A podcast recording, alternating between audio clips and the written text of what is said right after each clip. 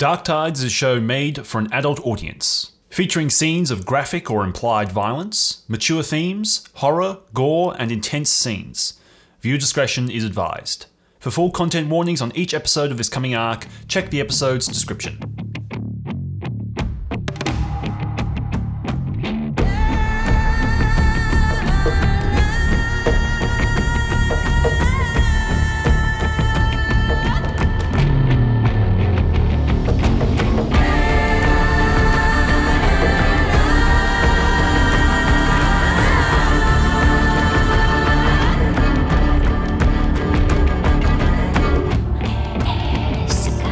Welcome, listeners, to Dark Tides, a weekly paranormal actual play podcast. I'm your host, show creator, and narrator, Aubrey Lydon. With me are Chest Lydon and BJ Ingate. Hi, guys. Oh, Hello. Oh, oh. Hello, my name is BJ Ingate. I Hi. play Allister Stern, a 21 year old emo with a short fuse and a fondness for chocolate milk. He works for the Tyr Society. What do they do? Surely you know by now. If not, Mostly go back to the start of the fir- second season. Mo- yeah, mostly argue. They're a yeah. bunch of gamers, really. That's the real, that's the real thing here. Hello, my name's Chester Liddon. You know me. We're friends. I'm the guy that Oh. hangs out the front of your house at Yeah. night. Remember when I went to your birthday party? Yeah, it was a good time. Nice cake. I play. What, you don't remember? Mar- you don't remember? Oh, he was there. That's weird. I talked to your sister. I talked to your brother. Didn't talk to your dad much. He doesn't come around much anymore, does he? weird. Anyway, I play Ernest a Marsh, bit once a weird park after the ranger war. in Port Staples, running from his personal demons. Now he is driven by the events of the past to move further up and further into the mysteries of the world as a watchman against the ever-changing tides. And I also play. We're not doing doubles. Hold on, where is he? Where- where- I play Randy, Randy as well, Savage. who needs no introduction. Randy Savage. I don't. I don't know where he's interested. I don't even know if he has an intro. Anyway, You also play other characters, but fun- fundamentally, Ernest and Allister. fundamentally, we're just bros. Yeah. We're just out here having a good time. But not fundamentalists. Yeah. No, I am. Fundamentally, I disagree with the concept No. of fundamentalism. I don't believe in isms. I agree. Man A man shouldn't himself. believe in an ism. He should believe in himself. I quote John Lennon. I don't believe in Beatles. I just believe in me. He was the walrus. I could be the walrus. But I still have to bum rides off of people. Thank you, Aubrey. Anyway, also, I just need to point out, in case you hear it, uh, my chair that I'm currently sitting on, I've had for many years, it's always been silent. As soon as we went into lockdown and started having to record episodes on Zoom or over over the internet, we're using Discord, uh, it started squeaking. And so it squeaks now. It never used to do that until I needed it to be silent. Man, what? What a There you loser. go. There's a fun fact for you. Listeners, go go to our Patreon page, give us money, support the show so we can buy BJ a new chair. I have a new chair. It was a birthday present. The Patreons didn't buy it for me, although a few of you have legitimately uh, offered to give us money for chairs. Uh, one particular patron who was extremely lovely said that he wanted to buy uh, Chester and I new chairs and not BJ because he wanted to see what BJ's reaction would be. That was some time ago. Um, I won't name names so that no one will love get in trouble on our Oh, Discord. that would be so But, good. uh, Yeah, yeah. Well, I'm just saying, I'm, I'm still on the the old chair. This chair was outside for a very long time. it's comfortable though. that's all right. Doesn't squeak, which is the main thing. Yeah. Ha, BJ. Anyway, my fellow gamers.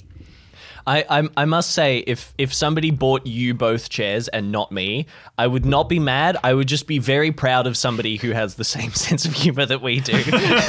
I think that's the only kind of people that listen to this show. I don't know that you would be able to stand it if you Yeah, didn't probably. think the things that we find funny are funny. That's very true. Speaking of which, uh, I have a very quick little recommendation for y'all. Now, I don't normally uh, recommend things that are already probably in people's feeds of stuff, but if you've got Netflix, check out um, The Way of the House Husband. It is like a Netflix original anime, and it has the uh, cheapest looking animation I think Oh, I've ever so seen. bad. YouTube animators animation have more budget behind it than this show, despite being made by Netflix. But it's fantastic. It's about a guy who's like used to be a yakuza hitman in Japan, called the Immortal Dragon, who's like famed for killing heaps of mafia people all at once, who is now retired uh, and is a stay-at-home husband. And so it's all about him just doing normal, like stay-at-home wife-esque tasks and house cleaning and buying groceries and cooking and stuff, but with the intensity of a yakuza hitman. And it's incredible. It's like it's so funny. and he goes to like um, That the sounds so housewives volleyball team and all this sort of stuff, and he's like shopping for deals with coupons and all these sort of things. It's really quite fun. I will have to watch that when I finish Psyche K. Now, does anyone have fun facts? Let's. We're just starting. Nah. Nah. This this this, This arc isn't fun. This this arc is not fun. No, I did have a conversation Not with fun. Chess this morning. It's like, hey, so there's this thing that I'm thinking about putting into today's episode. Do you think that's a bit too much? Do you think it's going to gross people out a bit too much? And Chess was like, uh, let's just maybe hint at it, and if it comes up, it comes up. But let's not be too on the nose about this, because it might actually put a few listeners off. That's what we want. I'll, I'll I'll point out that Chess is the one that's given us uh, Feed the Machine. Chess was the one that So- got the machine. Yeah, my my. I think I might be a bit biased. if he thinks it's too much, Yeah, but I don't know. I don't want to traumatize people, and I'm aware that like people we know listen to the show. yeah, and people we And know I don't want didn't I don't to want like Machine. BJ's aunt to come up to me and go like I'm really disappointed at what you put in the show, Aubrey. I'm just or your mum either. I don't want her to fall off a ladder So- like she nearly did last time just listening to the show. I'm sorry. uh, she had she was listening to it while she was driving at night. Once she had to stop it because she was too scared. Did she have to Um, get out so and like just to change a clarify, tire or something after listening to? Oh, she had a stick under the car and it freaked her out because she thought it was the podcast, and then she turned the podcast off, and there was still a scraping sound. She's like, "What is that?" Uh, so just to be clear, Aubrey, uh, you're fine with traumatizing people that you don't know, but you don't want to traumatize people that might uh, create a negative effect on your No. life if they see you in person. I just uh, the no, I'm pretty sure that's what yeah, I heard. pretty much. It's more that I don't, I can't foresee any repercussions coming from strangers being traumatized. But Just say that I told you to do it. I, that's how I've gotten out of most of the scrapes. Anyway, and everyone else is just like, oh well, it's just Chester. no, it's just Chester. Chester can do no wrong. I have gotten rid. I've Chester's gotten the out favourite of child. every problem, like because oh, it's just Chester. What's he gonna do?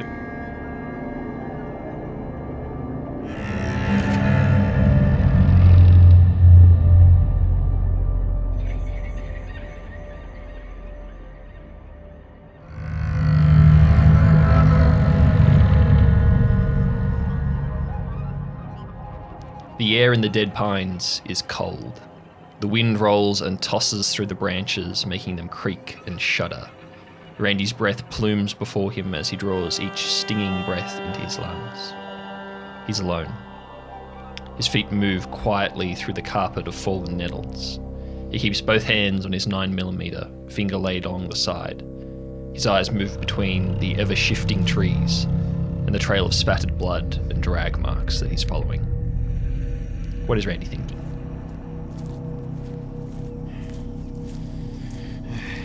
Randy, you're on your own, Randy. It's, it's not good. It's, uh. it's just. it's not quite the holiday that I had in mind. oh, boy. Alright. You're okay, Randy. You're alright. You'll find them. You gotta bring them back, Randy. Bring them back. But Randy, roll a investigation check for me. it's a two! All right. Um, the trail's just gone. It's just stopped. Ah, damn it. Ah, the trails disappeared almost like it was vanished from my existence. Uh, ah, okay. That's not good. Randy, as you stare down at the disappearing trail of blood and scuff marks in the undergrowth, you hear a scuffle behind you. And as you turn your head, you catch a glimpse of something very tall and painfully thin slip behind a clump of trees. As you turn to catch that movement, you sense a similar movement to your left, and as you turn in that direction, something jumps slightly into the branches of a tree to your left and vanishes.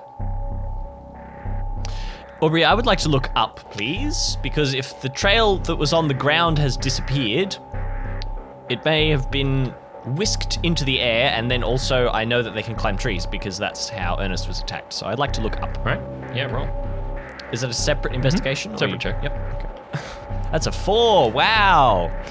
Um, it is too hard to tell. You have your torch, but the the branches are moving too much, and honestly, it is hard to tell what is a branch, what might be an arm, what is spreading tendrils of the tree, and what could be horns. Right? What does Randy want to do? All right. Well, I guess. Guess this is it, Randy. I guess you're on your own. All right. All right, you. Show yourself. Come on. You're gonna. you're gonna stay in. you're gonna stay in the shadows. You gonna come out and fight. Come on. Fight. Come on.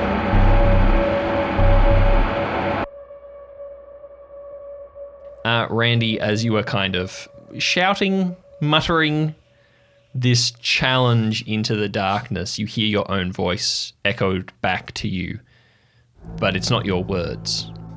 He thinks he's strong. But is he strong enough? And then in Ernest's voice from behind you, you hear another Can he endure the change? Can he eat what he has to eat? You know Randy doesn't like riddles. Come on, show yourself. uh, make another perception check. You're not afraid of me, are you? Huh? It's an eight. All right. Uh, with an eight, as you kind of spin to catch the last voice, you pinpoint exactly where it's coming from. It is a little too far away for your torch to catch all of it, but at first you mistake it for one of the dead pines. It's tall and thin. You see uh, shaggy, matted fur you see limbs that are extremely long, almost with nothing but bone to them. And you see antlers spreading out like a mass of branches above, and you catch the glimpse of orange eyes. And can you take a d4 of stress damage? Yes, please. I would love to. Uh, Randy takes two, which means his total is now up to five. Uh, okay, I am going to. Uh, I think Randy would probably. Yeah, no. Uh, I'm gonna tuck my shotgun under my left arm and pull out my nine mil because it's a pistol, so it would have a, a longer effective range than a shotgun. Uh, and I would like to fire a bullet towards the creature. So I make an attack roll. Uh, that's a nine. Nine hits? That's 11 damage, Aubrey. Oh, okay. Um, yeah, you're pretty sure you get it either in the head or the chest. It's exact quite hard to see because it sort of hunches its shoulders in the shadows. Um, but you hear it kind of cry out and recoil and um, climbs into another tree and vanishes amongst the branches. But make a speed check for me, an opposed one. Nine. Ooh, okay. As you take this shot, you feel the shotgun under your arm tugged backwards. And you spin on your heel, pulling the gun up again. And you, as the shotgun leaves your arm, you grab for it. And now you are holding the butt end of it. And a Wendigo is holding the other, and its face is a foot from you you can see this face is an inhuman monstrosity. It is human eyes, but the face is angular and pointed like a deer's muzzle. It is mostly bone and seemingly matted, rotting fur. It seems like a dead thing. Okay. Its jaw is open with sharp teeth, unlike a deer's. As you stand frozen, you can see a mixture of blood and drool running from the jaws, and it drops onto the barrel of the gun and slides down to your fingers.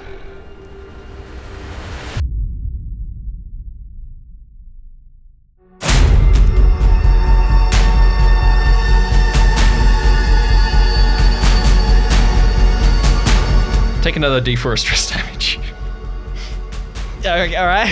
I wasn't expecting That's for another three. it to get so close so quickly. Okay, uh, it must have rolled very well. Okay, so uh, Randy kind of shifts his hand on the on the shotgun so that his hand is now on the trigger of the shotgun, and he brings the pistol up as well. So he's now effectively pointing two guns at it, even though it's holding the other end of the shotgun. He's like, "Hey there, Smiley. Good to see you face to face." The head sort of tilts to one side and then the other. And even though there's no flesh around the nostrils to flare, you can hear the intake of breath as it scents the air around you in a strained voice that's neither Ernest nor Randy. It says, You want to be part of the pack. I want to find my friends. There are no friends. There is predator and there is prey. Are you prey? I understand you need to eat, but the people I look after are off limits. We don't need to eat. We don't hunt for survival. What do you take them for then? For sport? Hmm. It is the order.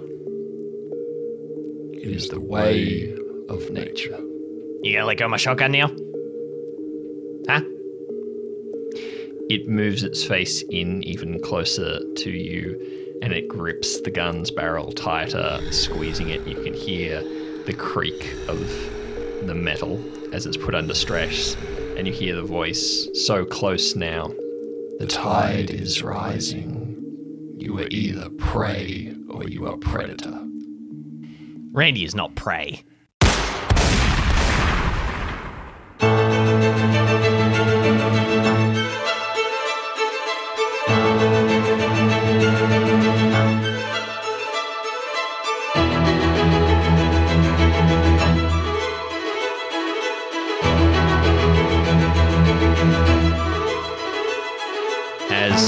Three shots echo out into the night, we return up the hill through the dead pines to the town of Slate Ridge. The night is growing late, and just about every person in town is sequestered away in the town library in this stone hall Tyr operatives have set up tables and chairs. Some are making pots of tea or coffee. There is a hubbub of arguing, complaining, grumbling, speculating from the townspeople as uh, some of them are demanding to know what's going on. Others seem content to just wait because they have heard the shots coming from outside and some of the howls. Uh, it is a very uneasy atmosphere into which Ernest and Allister step, realizing that they have lost Randy. Heath begins striding towards the, the barricaded door of the library, picking up his bloodied uh, warhammer as he goes, and he shouts out, Puck, Allister, with me. Darnell, where are you? He's calling out, looking for Darnell. He claps on the side of one of the Tyr operatives as he goes, Jonathan, you're in charge while I'm gone. Uh, Darnell is nowhere to be seen. He's, he's like thumbling for a radio. It's like, someone get Darnell! As he starts to push open Heath, the door. Heath, What? Heath, We gotta just, go. just a second. No, I, I know we gotta go, but just first, and he kind of steps in closer to lower his voice. We have a whole building full of people who are panicked and don't know what they're doing. Um, I think we should we should give them something before we leave because I don't want them trying to break out while we're gone, because that just could just cause another problem. I've got it. Puck is like slides in front of the two of you. He's like, I think Allister should do his tight five. A quick comedy set, set everyone's mind to rest. Why are you looking at me like that? I've heard you practicing, Allister. no. You're good. Well, you're not Thank you. I appreciate it. I don't think. I... Yep. Thanks. Great. Um, yeah. I, I don't know. I think we should tell them that the town's under attack uh, by an unknown quantity of. I don't know. Tell them whatever, and that they have to stay here for their own safety. We're going out to find one of our people, uh, three of our people, and that we'll get them out as soon as possible. Yeah. I'm just I'm just worried if we leave without addressing the situation with them, they might do something drastic and then we'll have a bigger problem here than we do already if people start trying to leave. Puck uh, scratches her head. She's taken her beanie off, even though it's cold if she's inside, and she addresses herself more to Heath. Sir, permission to stay behind. I have an idea. Alrighty, well, he's like pushing open the door as he's saying this. Like, someone can address them, otherwise, I'll have two men's families to call in the morning. I'm going now. As he's pushing open the door, I was like, um, Allister, are you coming or are you staying? Um For a moment, Allister, you're standing between the two of them. Allister is uh, keenly aware that he is under very, very strict instructions from the head of Tyr that he is a strategist and um, consultant on this mission. He's not he's not a field operative, uh, and that's definitely Puck's job. Um, and although he really wants to come, he's trying to figure out how much trouble he's going to get in if he kind of takes over Puck's role and also abandons his station. Heath pauses for a second on the like the cusp of going out and looks at the two of you, and he smiles and says, "The two of you take good care of him. I'll be back by morning." And he hefts the the warhammer onto his shoulder and takes off at a run into the street.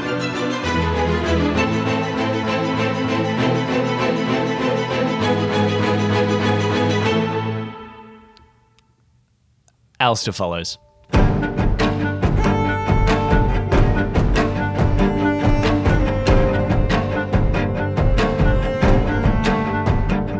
as he's running, Heath is going to pull up his radio and start clicking through the channels. Darnell! Darnell, where are you? Uh, there comes uh, a brief spasm of static before our voice breakthrough.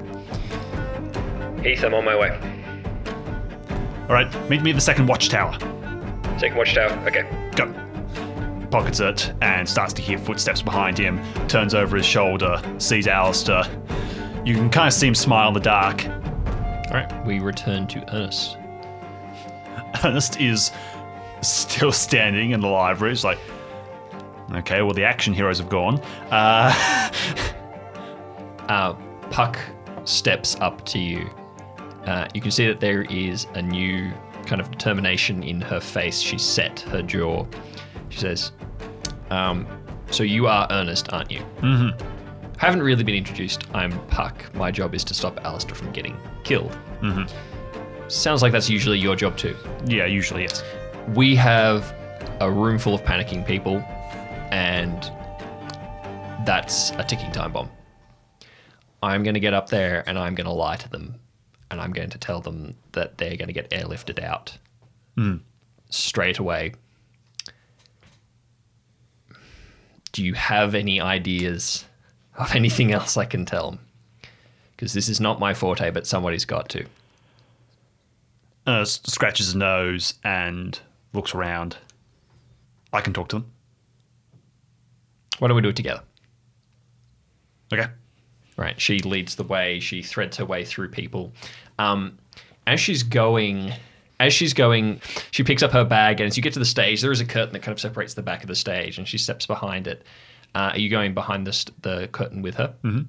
Right. As you get behind uh, the curtain, you can see that she is rubbing her hand over her face, uh, where there had been tattoos before, and she's. It looks to you almost like she's wiping them off as if they were just in marker or something, and she's just rubbed them away. Mm-hmm. And she's pocketing things. And as she reaches through her bag, she pulls out a wig that's sort of a a light brown wig about shoulder length, and she starts putting it on. Yeah. Uh, as Ursa's walking with her, he's seeing her do this type of stuff, and he mutters to her, X the airlift stuff. Okay. We'll do it by car. At least then we have the actual means to back up the lie. All right. Who are you going to pretend to be? Ernest grins and says, I'm a park ranger.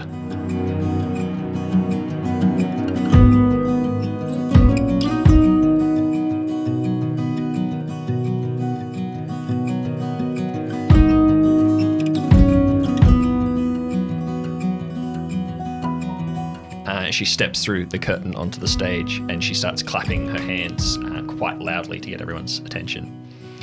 Excuse me. Uh, if everyone could just give me your attention for a second, and I just need to address uh, everyone here.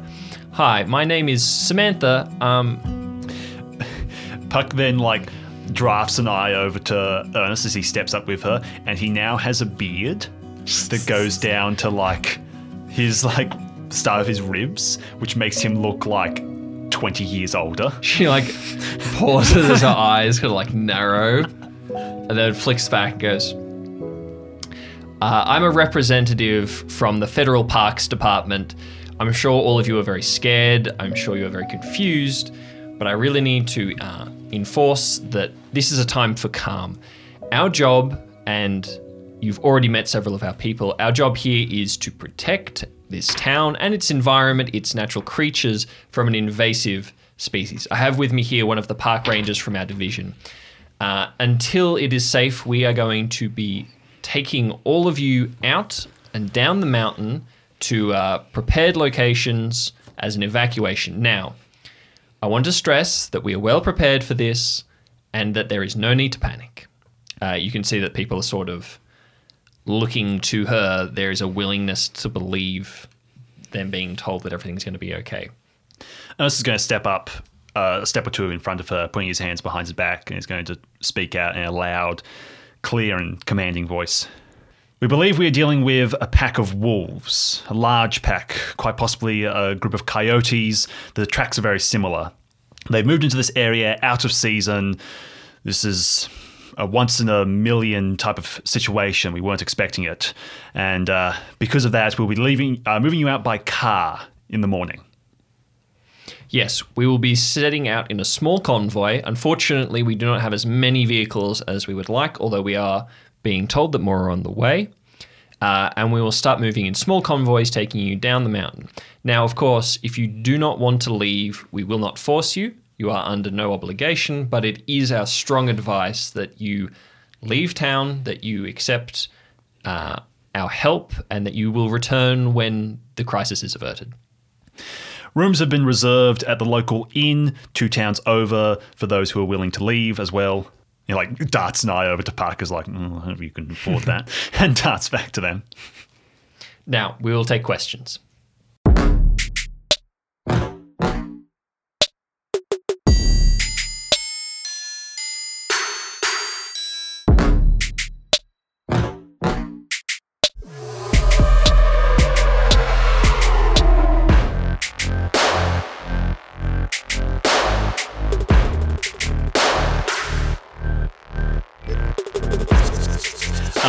Allister, Heath is moving at a pretty incredible pace, and you think he's somehow using his vertigo ability. He's obviously tampering it a bit so that he's not leaving you behind, but he's taking these like huge steps.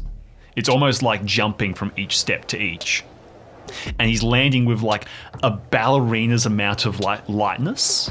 Like there is like no sound. It's like he's touching the ground just because he doesn't like completely he's not completely able to fly. so he's just it's more of like a steering thing. Uh, I rolled to see how Allister's is doing. He is really, really struggling to keep up, and he is kind of pretty much slowed to a walk at this point now and is breathing very heavily. Hey, I, I'm sorry, I can't, I can't keep up with you when you're moving that fast.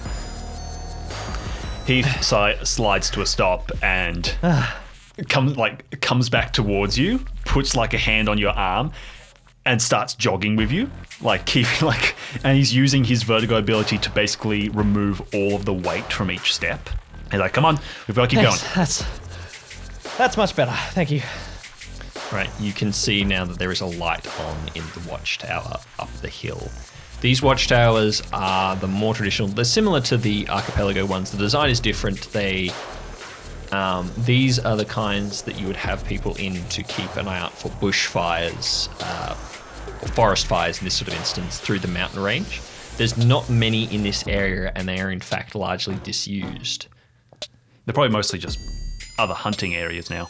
Yeah, they are. They are still technically owned by like the forestry department, but uh, they have no one stationed in them. There's nothing in them currently, but there is a light on in this one. You can see a figure at the top. As you're running, Allister, suddenly Heath just seems to like twist on his heels and puts his hand on your chest and s- like slides you to a stop. What? what, what's up? And you see him What's up? quite wide eyed, just looking at the ground. Uh, I'd like to inspect the ground. That's a four. It looks like Heath is staring at a mushroom, and you kind of go, "Oh, there's a couple of mushrooms." And you kind of start to look, and as he points with a finger, you realize that your foot is almost inside a circle of mushrooms, a near perfect circle. Now, Allister, you would know just from general head knowledge, you'd picked up somewhere that um, this is referred to colloquially as a fairy circle. This is where there has once been a very large tree that has either fallen or been cut down. Uh, the ground has covered it again, and there are mushrooms growing around the ring of the stu- buried stump. Okay. Yep. And Heath has just stopped you from stepping in it. Okay. So there was a tree here. Heath is going to, to kneel down and brush a few leaves off some of the mushrooms, and he's going to get down all fours, like it's a push up, and go really close to it, and he's going to, to whisper into it. Are you still there?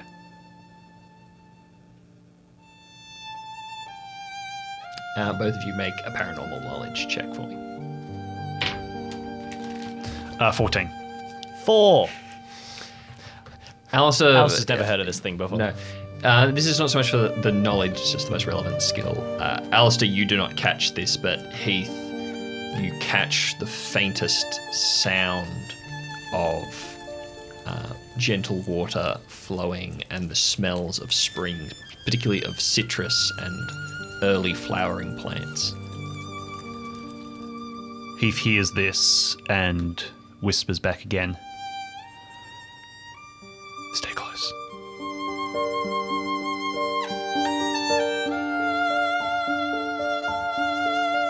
And he's going to jump up from the ground and look at you and say, Don't disturb the mushrooms. And he's going to keep running towards the watchtower. Okay, I was. Heath, wait. I was just gonna run now because Heath has forgotten him. it- Running again on his own. Both like stitches in both sides. You're quite close to the watchtower now. While Heath was doing that, because I feel like Allister, with my four, I would have known that you know whatever he's communicating with, I, I haven't got any idea of what's going on. Uh, so I Allister has uh, night vision goggles that I, I wrote down in my equipment list. Yep. Um, and they are infrared night vision goggles. So I believe, BJ, going into Nerd Town again, I believe there's two types of night vision goggles. There's the ones that semi uh, that Marty had in first episode of um, what's the name? If you've listened to Solascar, which is where it amplifies any any light source that's there, which means that they can work even when it's almost completely black. But there has to be some light, and if there is any strong light source that suddenly appears, you get blinded. Uh, and then the other type is infrared, which means that it shines an infrared light that can't be seen by human eyes. And the camera picks up the light from the infrared signal, and that's what you see. And so, if then you get a torch flashed in your face, it doesn't blind you because you're still just looking at the screen. So, Allister has an infrared night vision, uh, and I would like to make an investigation of the forest around us with my infrared goggles while Heath is talking to the shrooms. Uh, okay, yeah, make an investigation check. You can make it with advantage, I guess, because of that. Uh, that's an eight. Okay. Um, there is definitely a heat signature in the watchtower itself. As you look back towards town, you can kind Yep. of see distant glimmers from either buildings or um, potentially sort of the, the very center of town.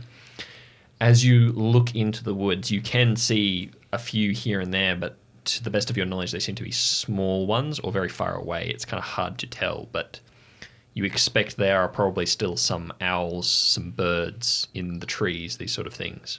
But you don't pick up on anything big. For the moment, you would believe yourself to be safe. Okay, cool. All right, you make it to the watchtower. Does Heath use his powers to get them to the top faster? Yeah.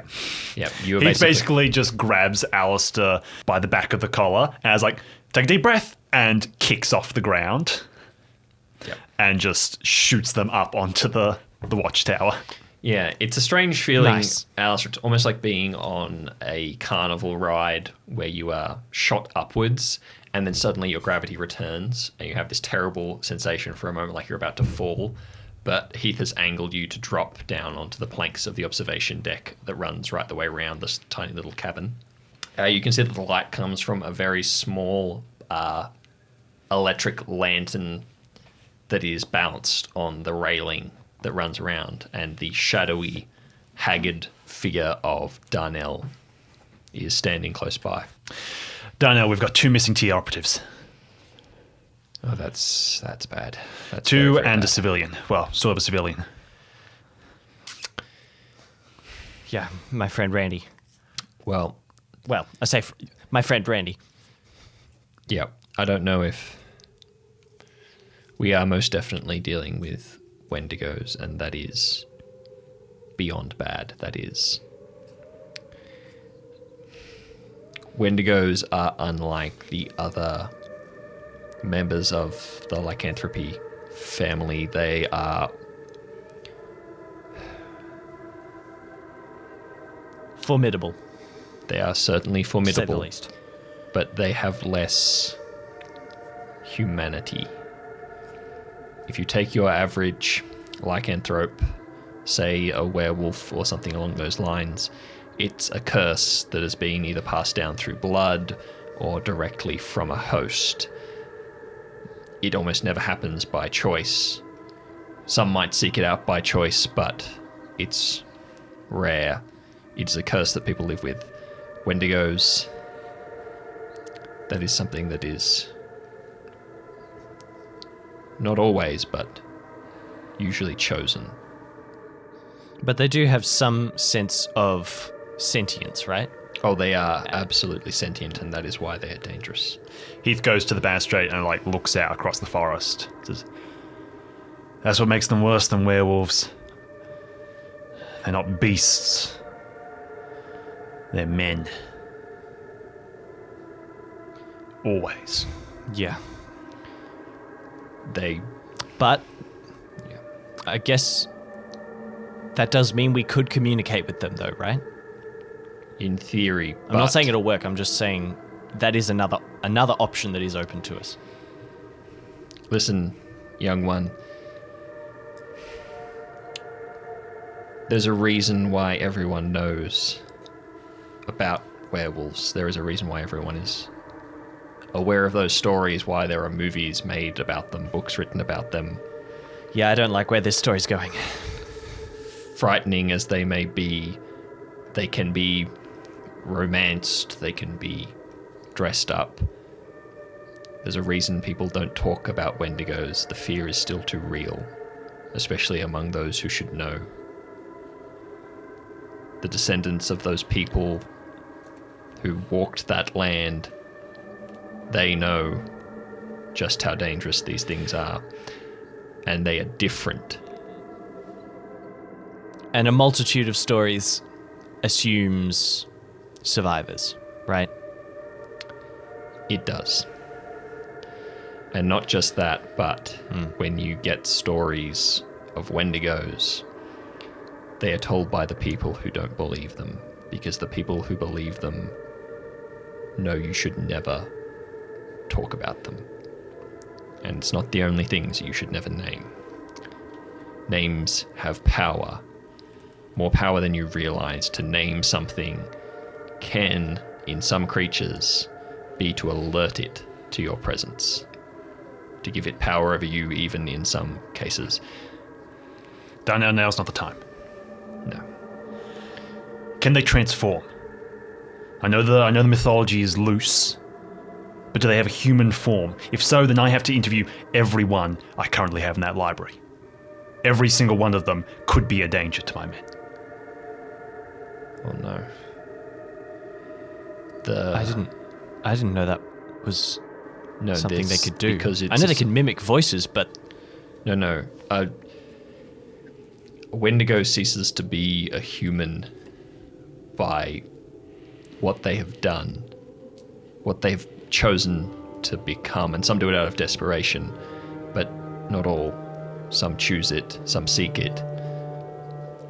And they are human, but the human in them dies in time. It becomes nothing more than a shell, uh, a, a disguise they wear to hide what's really underneath.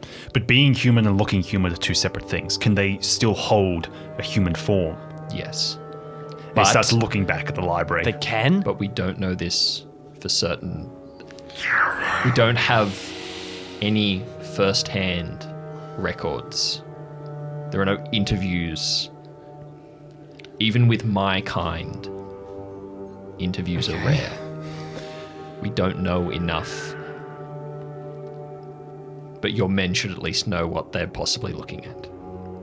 You might have a mole with the survivors. Allister, call it into back. Yep. Allister's gonna step outside onto the railing, um, and he's gonna activate his communicator. He's gonna call out, "Puck, this is Allister. Come in." There is a slight gap of static and then her voice. Yep, you got me. Are you alone? Um, I can be. Hold on. Uh, you hear her shuffling away. Yep. Clear. Yeah. Hey, um, we're fine, but we may have a complication. Mm-hmm. This is not confirmed. It's not. Don't worry about it. But just something you should keep in mind. We're unconfirmed at this stage whether it's possible for Wendigos to take human form.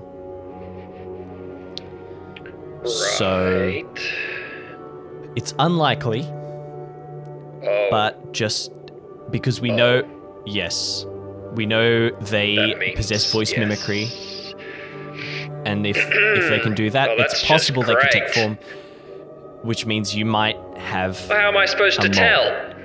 I, shh. You don't need I to tell. I'm just mole. Oh, know I did. I'm just I'm just warning you that it's possible. So Okay. if if the worst happens, at least you're prepared. I think you should probably tell Ernest and maybe the Tyr operatives as well. Yep. Yep. Maybe. Is there anything? Hmm.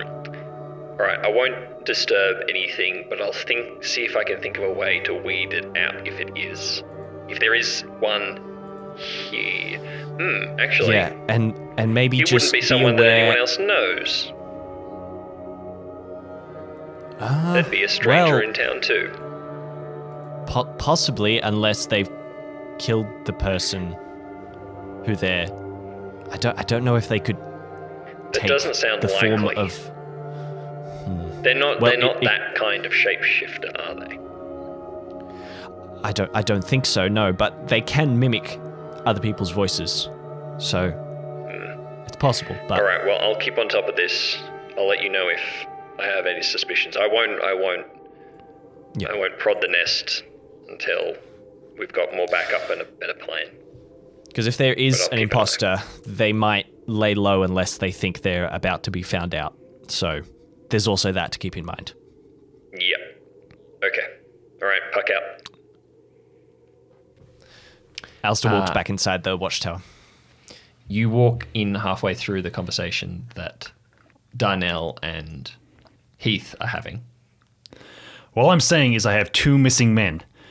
We have to find them. That's fine. That's my speciality. Yes. Well, I'll. Heath, I can find them.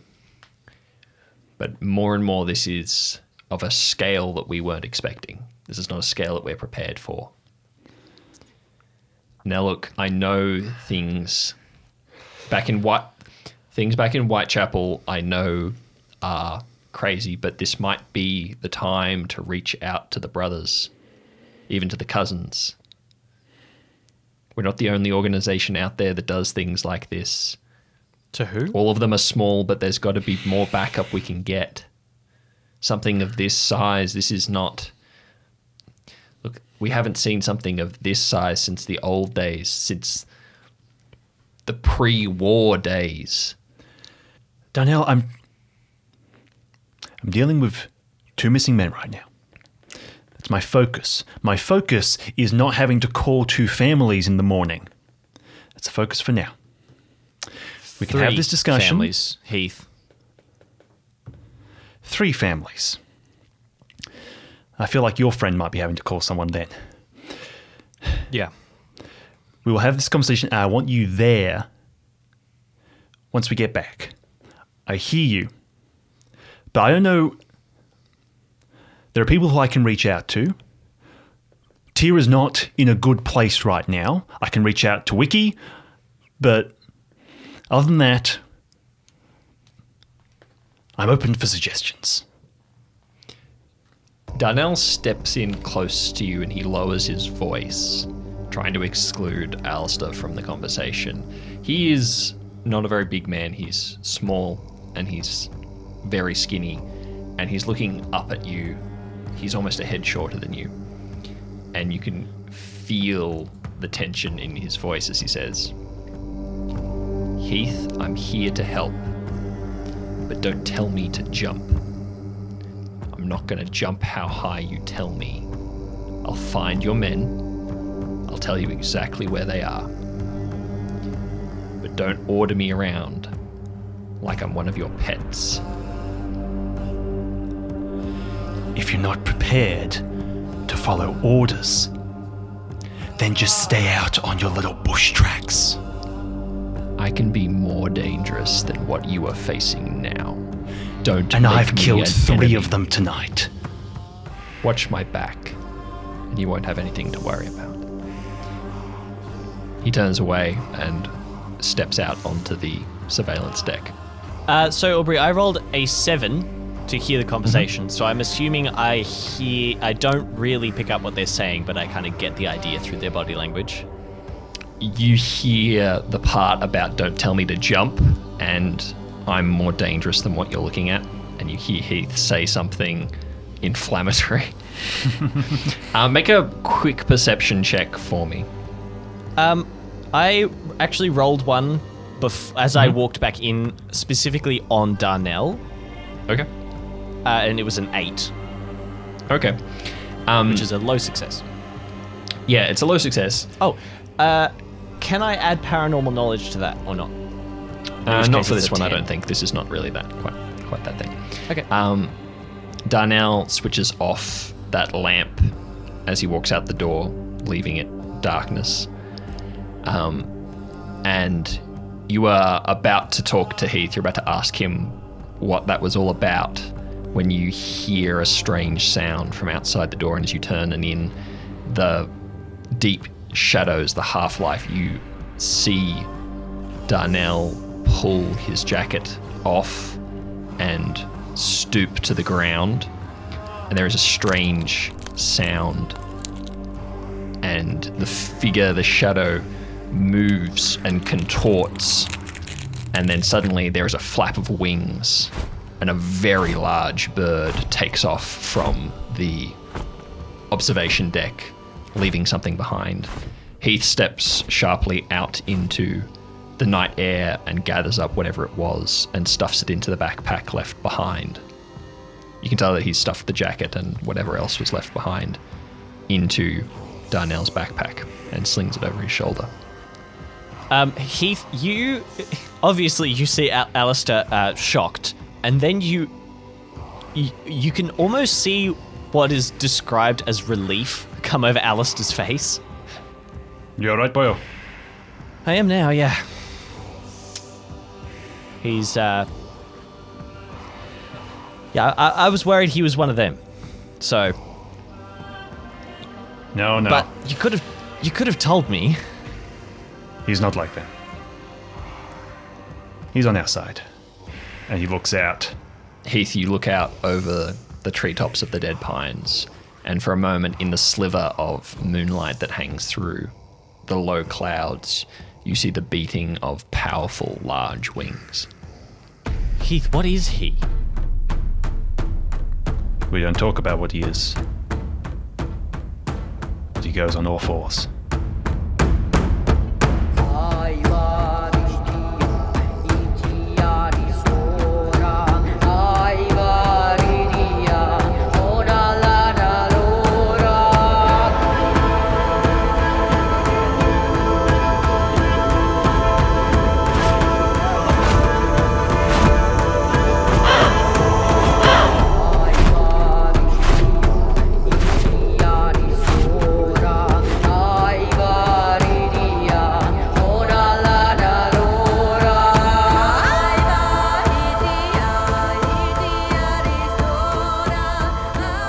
Anyway,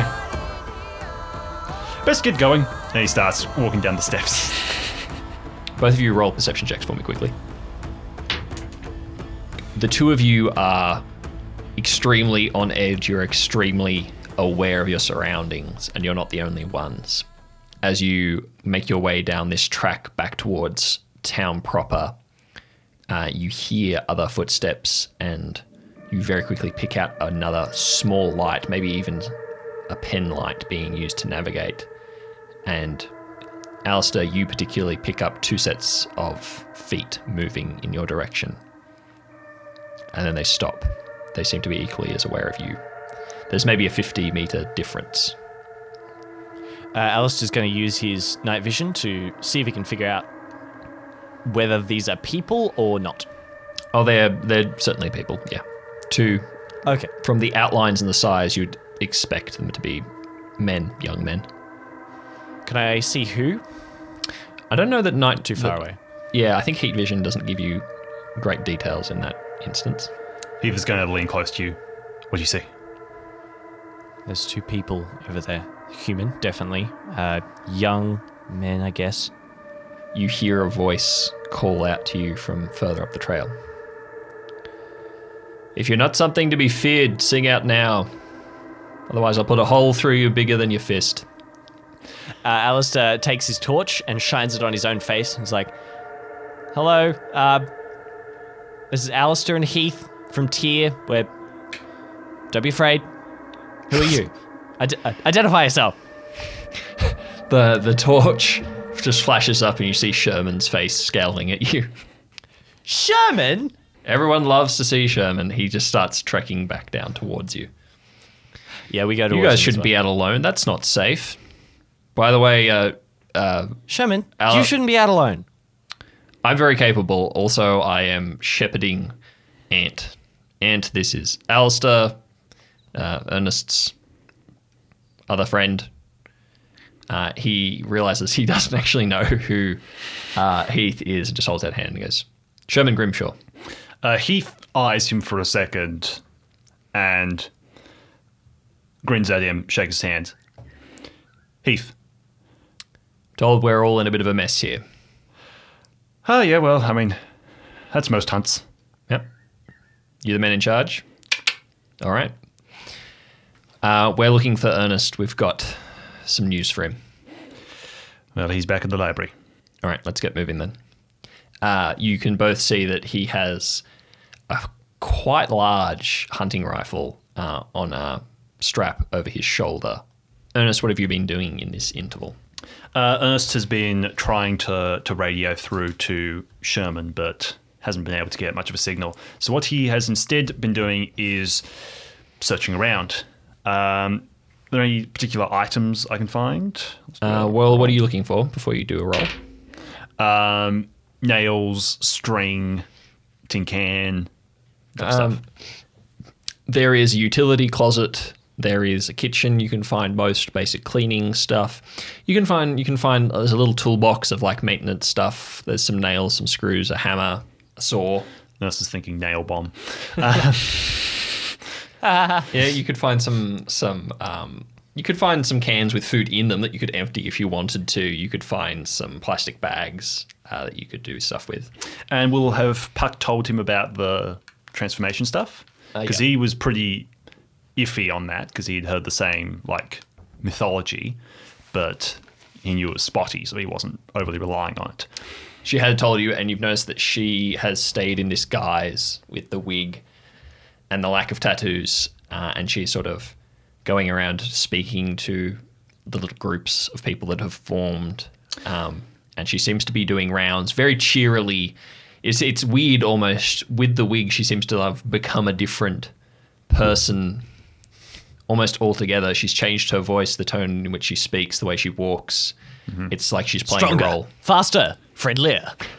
So what Ernest has been doing in this time, once he heard that, is he's been going up and introducing himself to people and shaking their hand. Okay. Ah, very nice. Make uh, a roll for me. Uh, seven. All right. Roll a d100 for me. D1, man, D100 out of 10, a D10. Yeah. So uh, a hun- percentile roll. Uh, so 60 plus zero. Right. You get through a bit over half of the crowd, you think, introducing yourself in this sort of time, but nothing sparks anything in you yet. Okay.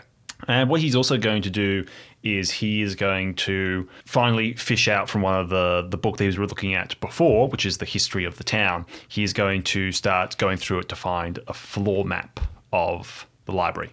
Mm-hmm.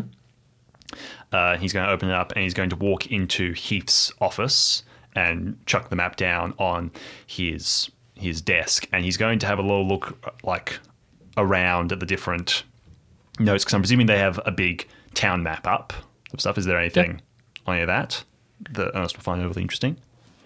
I guess I'll roll Um, oh, you'd see a full town, a full map of the area. You would notice that there are a few different locations. There's the town itself. There's a few old trails that used to be to settlements and properties that are now disused or abandoned. Uh, you know that there's one or two logging camps still around. Uh, you don't know whether they're operating or not. It's hard to tell exactly what is still relevant on this map. Uh, you can see that there's one of the mines. You can see that there is um, a section, in fact, of town closer up towards the dam where the um, the river is. That the map says is there. That a more modern survey that you had been able to get says is not anymore. Like there's been a landslide and a section of that mountain has slid down into the valley below. Okay. And during this time, also, he'll retrieve his lantern from the injured Tyr operative, who's now, I'm presuming, being patched up. Yes. And he's going to look at it and think to himself, and he's going to look through yet again one of the cracks in the window out to the the night town, the town like shrouded in darkness, and he is going to close his eyes and squint them really hard, and he's going to open them up again. So what he's trying to do is he's trying to give himself Cheshire's eyes, eyes that are accustomed to the darkness. Um, make a roll for me with um, your paranormal knowledge in, as sort of the the control you have of your power. We'll call it. Uh, that's a twelve. All right. Um, it takes some finessing, and it's not perfect, but you manage to sort of do something to your eyes. You don't know what it looks like. It feels odd. It feels like there's a tightness uh, in like the surface of your eyeballs. Almost there's a tightness, almost like a dryness to them that is unpleasant Crispy. to you. Um, but the world outside becomes shades. The darkness becomes shades of grey almost, um, and the light that from the room that you're close to uh, becomes kind of painfully bright around your eyes. Yeah, he looks around the room and squints his eye again, blinking it a few times until whatever it is goes away. Uh, it's at this point that the door uh, there's a banging on the door, and the guards who are there, there's two Tyr operatives stationed at the guards. They've made an impromptu sort of peephole through the door. Um, they open it, and Allister, Heath, Sherman, and Ant squeeze through. Ernest pauses for a second, like throws his hand in the air, like, "Did you leave Davo?" Um, yes, I mean, I know, left. I know he Davo likes was to be there? left alone, but like, did you Davo leave- was out there. he's fine. He's in a lockdown house. Did you just leave him? I did, yes, but I left him armed and in the bathroom, like you said, and I boarded up. Look, he's about as safe there as he is here, I think. And we look, we did just about everything. I'm not. Ernest pulls up a finger, pulls out his radio, clicks on. Davo, are you playing World of Warcraft? Uh, no, no. Right, talk later. Switches it off, and he's going to hug Sherman and look at Anthony. Why are you guys out here? Anthony looks uh, paler than before, and he is sort of nervous. And he kind of takes your arm and tries to pull you towards the kitchen, uh, where currently there is no one else. Okay. Uh, when he gets you a little bit further away from everyone else and out of earshot, he says, uh, Ernest, I'm getting that feeling again. Like, like I did when they were on the move, like that storm coming type of feeling, and it's getting stronger, it's getting worse. I don't know if that means that there's more of them here than there was before, or if they're physically closer. I don't. I just. I think things are about to go south. No. When the night began after you left, when we heard the howls and you radioed Sherman, it was the same as normal. In like the last hour, it's got worse. It's gotten. I think they're doing something. I think they're starting something bad. And I have to get out there. I have to be there, Ernest.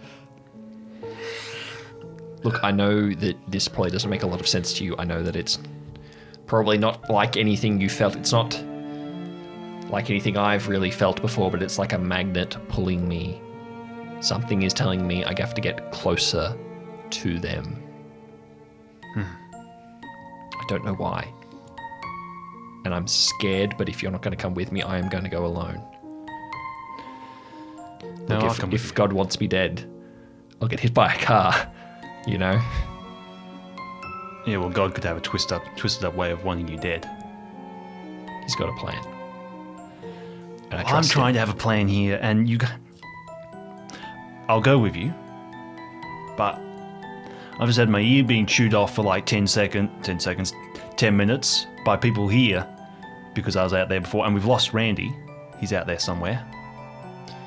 Randy seems uh, weirdly capable on his own for some reason. I'm not that worried about him, which maybe is bad of me.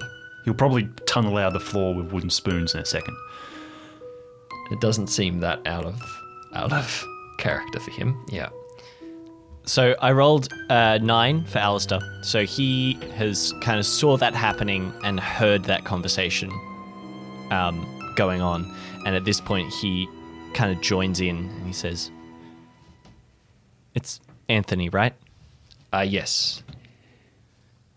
Hi, I'm, I'm Allister. Good to meet you. Yeah, I, I'd rather if it wasn't under these circumstances. Uh, listen, I heard what you were saying. Can you find them?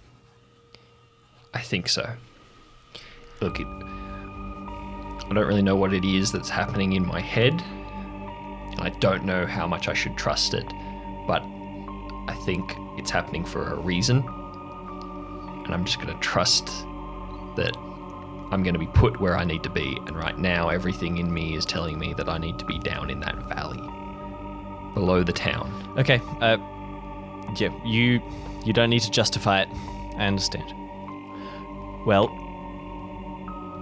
as a, uh, I guess, official strategic consultant, uh, it's kind of my job to figure out how to get our people back. and it's my job as Randy's friend to get him back. And Heath is very adamant on getting his people back. I don't think we have He's not going to let you go out there. time. He's Look. not going to get let you go out there alone, but he might let you come with us, especially if he knows that you're going to be able to lead us to where we need to get to. Would would you allow us to come with you? Because honestly, you're going to have to fight your way out of here if you don't go with us because he's not going to let anyone leave. I'm happy for you guys to come. Like, I think you're all here for a reason too, not just me. But I know that I have to go. I agree. Whether that's with approval or without. So, if you want to come, come. But I think we need to move fast. Um, I'll talk to Heath. It is at this moment that you get a call through your radio. Why don't you stay here? Heath, Darnell here. I think I've found them. There's movement in the valley from all sides. The valley, hold on. Heath pushes into his office, sees a random book on like his map, pushes the book off and looks at his map. He's like, uh, you have coordinates. Uh, I don't have coordinates exactly, but bottom of the waterfall, to the right hand side, there is some kind of a divot, some kind of fissure network. There's a lot of jumbled rocks and fallen trees. It seems like they're congregating right down there. It's the deepest point of the valley. Northeast of the tower? Yes, Alright, I've got it. They're congregating. I don't know if there's congregation, but there's moving, and it's moving not just on our side of the mountain, on the other as well, and coming up the valley. They're coming towards the town. They're coming towards the waterfall below the dam, and some of them are coming through town on the way. I don't think they hit the town because they were hunting for us. I think they were coming through town and they were taking pot shots as they went. To congregate at the waterfall. I think so. Is the dam. Are you sure it's not just to get to the dam?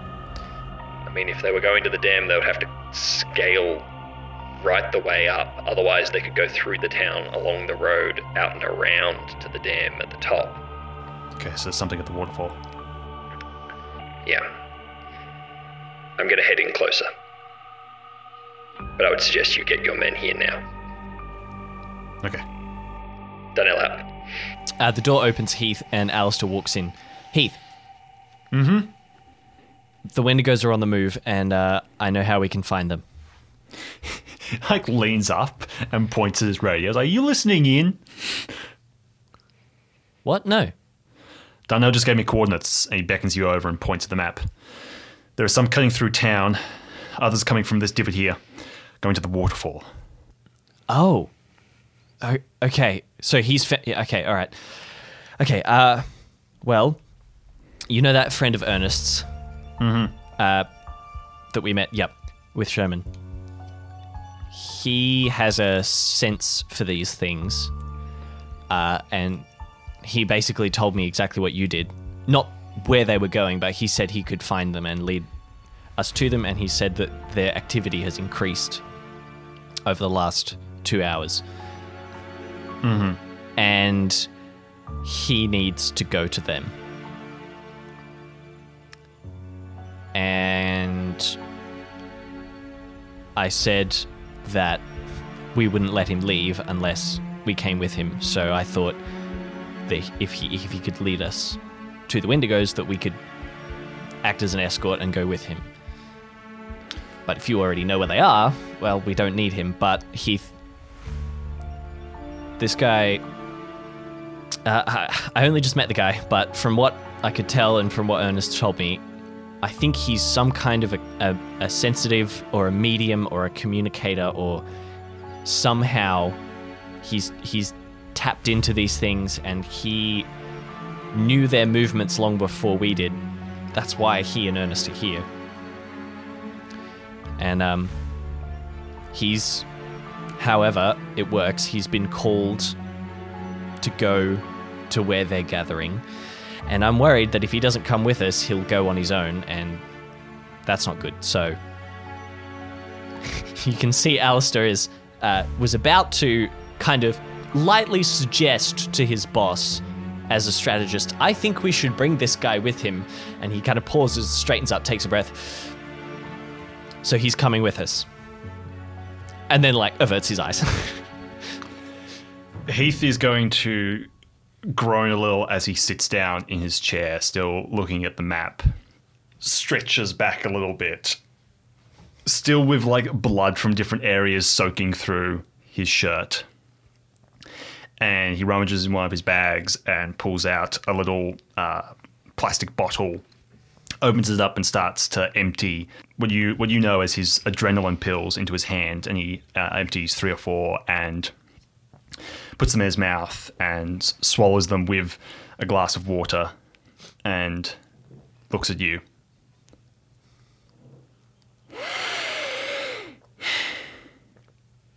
You know the rules around civilians in these situations. yes. You understand the situation we're in, both under Tyr management and in the current situation. Yes. and you want to deliberately go against my will in a situation like this and bring a civilian with us.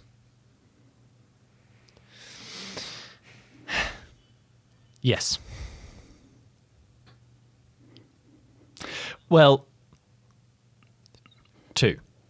I think Ernest should come as well.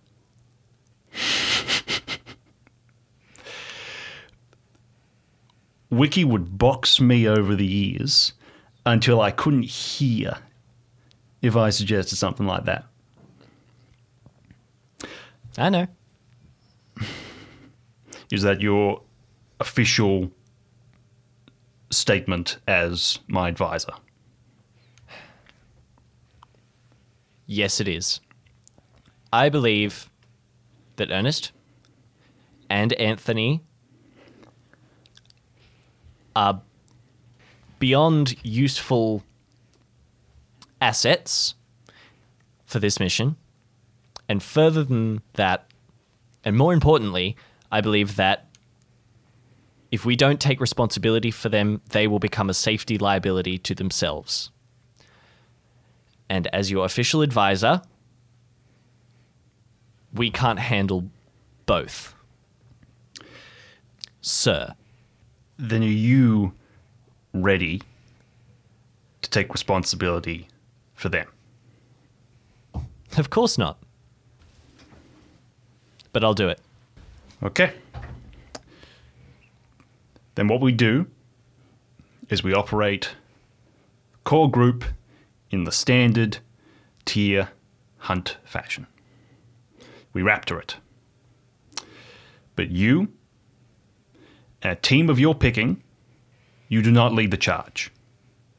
That is, I know you love to do that, but your responsibility is to be with the civilians, with your team behind us. You do not lead the charge. You do not do anything. You do not leave them. I understand. I have already asked far more of you than I should have tonight, so it's agreed. All right. Thank you, Heath. I know this goes against everything, uh, but I, I think all of us are here for a purpose. And I think it would be foolhardy of us to assume that we know better. So, that's the plan. Heath is gonna like pull himself up from his chair, and it's the whole thing of when you're out of action, things just start to hurt a lot more. And it's like, mm, yeah, Yeah, well, yeah, yeah. If I'm gonna get fired, I might as well get fired fully. No, this probation stuff. And he's gonna stand up and like. Hey, crack who his knows? back. you might get lucky. We might be able to get them to pin all of this on me. That's not how being a teacher works. Anyway, There is a flurry of movement as Heath and Allister prepare themselves. Puck has discreetly left the wig and returned her tattoos. She is prepping herself with all sorts of different equipment. She's changing out items that she has tattooed everywhere and all these sort of things. Preparing for more of a offensive rescue mission. Uh, Anthony seems to be taking a moment to kind of compose himself alone. Ernest and Sherman are talking tactics. Everyone is preparing as the night is now running into the early hours. You can see that the people in the hall itself have begun to quiet down. Some are sleeping, others are talking quietly. Uh, Allister walks over to Ernest. He says, "Hey, Hello. up. uh, quick thing. I'm kind of responsible for you all, so uh, I expect you to be on your best behavior." Oh, that's scary. And then Allister, Allister reaches into his holster and pulls out his 9 mil, flips it in his hand so he's holding it by the barrel, and passes it to Ernest. It's like, here you go. Uh, I don't think I'm going to need it. Ernest takes it and starts waving it around. It's like, oh, thanks, Dad. Yeah. Ca- careful. he passes it off to Sherman. It's like, Sherman, you hold that for me. All right. I'm not your no, backpack. no, Ernest, you take it. Take it, Ernest. I'd, I'd feel better if I knew you had a way to defend yourself, even if you don't need to use it. I'd actually like to try something.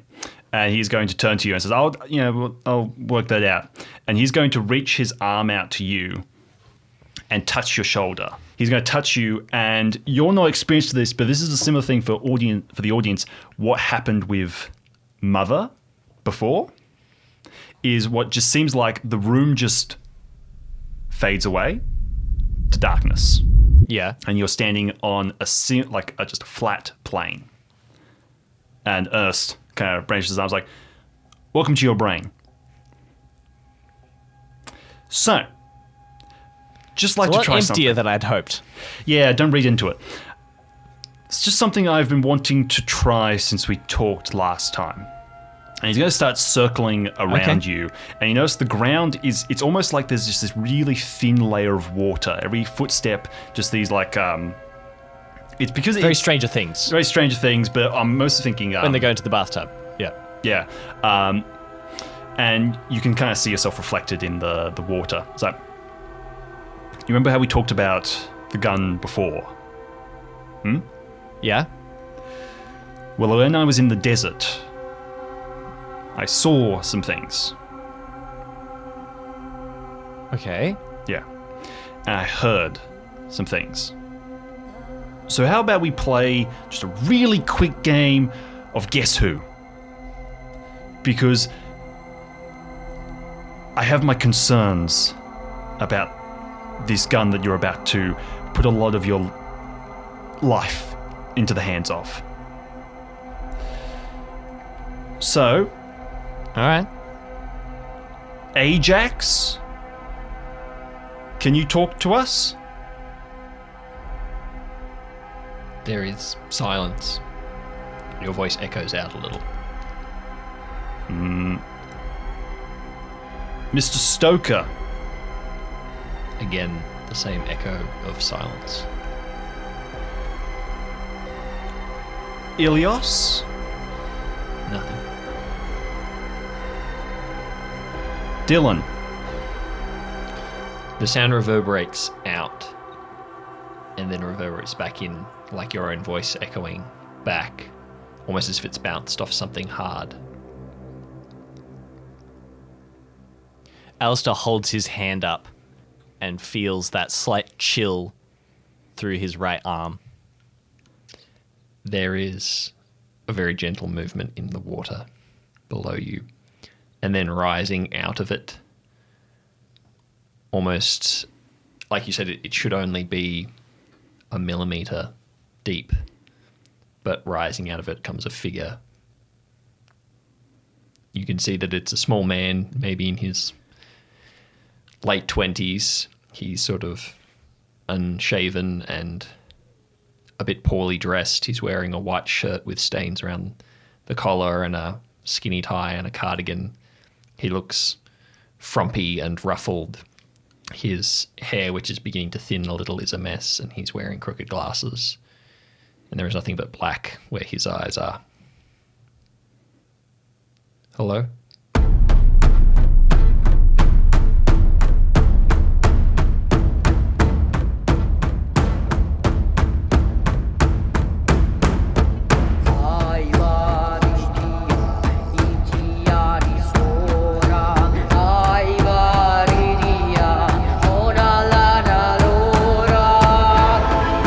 Dark Tides is BJ Ingate as Allister Stern and Randy, officer, last name not given. Chester Liddon is Ernest Marsh and Heath O'Sullivan, and myself, Aubrey Liddon, is the is are the narrator, DM, yay me. Words are good. uh, if you Yay enjoyed you. this show, you can check us out on all the forms of social media. Uh, you can check us out on Twitter at twitter.com slash darktides, at Facebook and facebook.com slash darktidespod. Uh, we have a Facebook group called the Paranormal Podcast Collective. If you are a podcast creator or a fan of paranormal themed audio dramas, check it out. We always uh, are happy to find new listeners and people who want to share what they are doing with their podcasts with us. You can join the group and post Randy lives question mark, Hashtag Randy lives. and we'll know that you came from our show. Exactly. uh, we will see you next week with another episode of Dark Tides. Uh, until then, you can also check out our Patreon where we have a ton of other bonus content, including a sci-fi mini-series, uh, Patreon monthly bonuses with Ernest and Allister having far-flung adventures, all sorts of fun things. Uh, so you can check us out there and support the show if you want to. Well, we will see you next tide.